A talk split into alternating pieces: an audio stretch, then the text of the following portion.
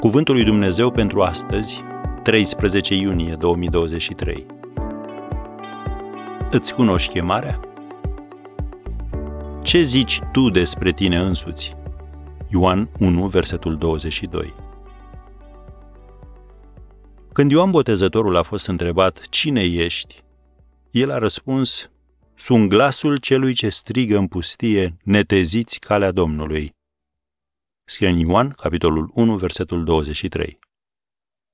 După ce l-au ascultat pe Ioan o vreme, ucenicii săi l-au părăsit pentru a-l urma pe Hristos.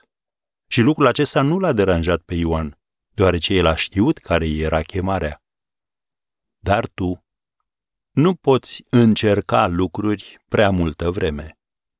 La un moment dat trebuie să descoperi ce te-a chemat Dumnezeu să faci și să te dedici total acelui lucru. Se pare că apostolul Pavel nu era un vorbitor renumit.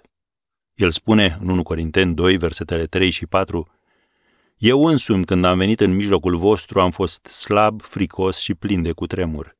Și învățătura și propovăduirea mea nu stăteau în vorbirile înduplecătoare ale înțelepciunii. Am încheiat citatul.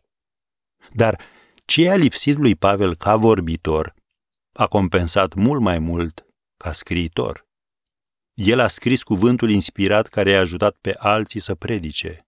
Prin scrierile apostolului Pavel s-a eliberat ceva atât de puternic, încât atunci când a fost aruncat în temniță, el nu a cerut un avocat sau o masă copioasă pentru că era scârbit de mâncarea din închisoare. Nu. El a dorit hârtie ca să-și poată continua scrierile. De fapt, apostolul Pavel a scris până la sfârșitul vieții sale. Și datorită acestui fapt, și astăzi există vieți care încă sunt schimbate. Ce moștenire! Și toate acestea pentru că un om și-a descoperit chemarea și și-a dedicat viața împlinirii ei. Așadar se ridică următoarea întrebare.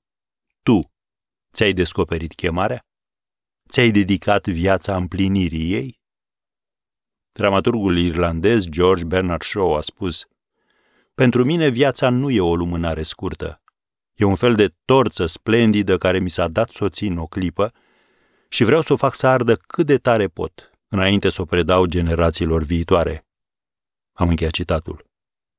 Așadar, dedică-te chemării pe care ți-a adresat-o Dumnezeu.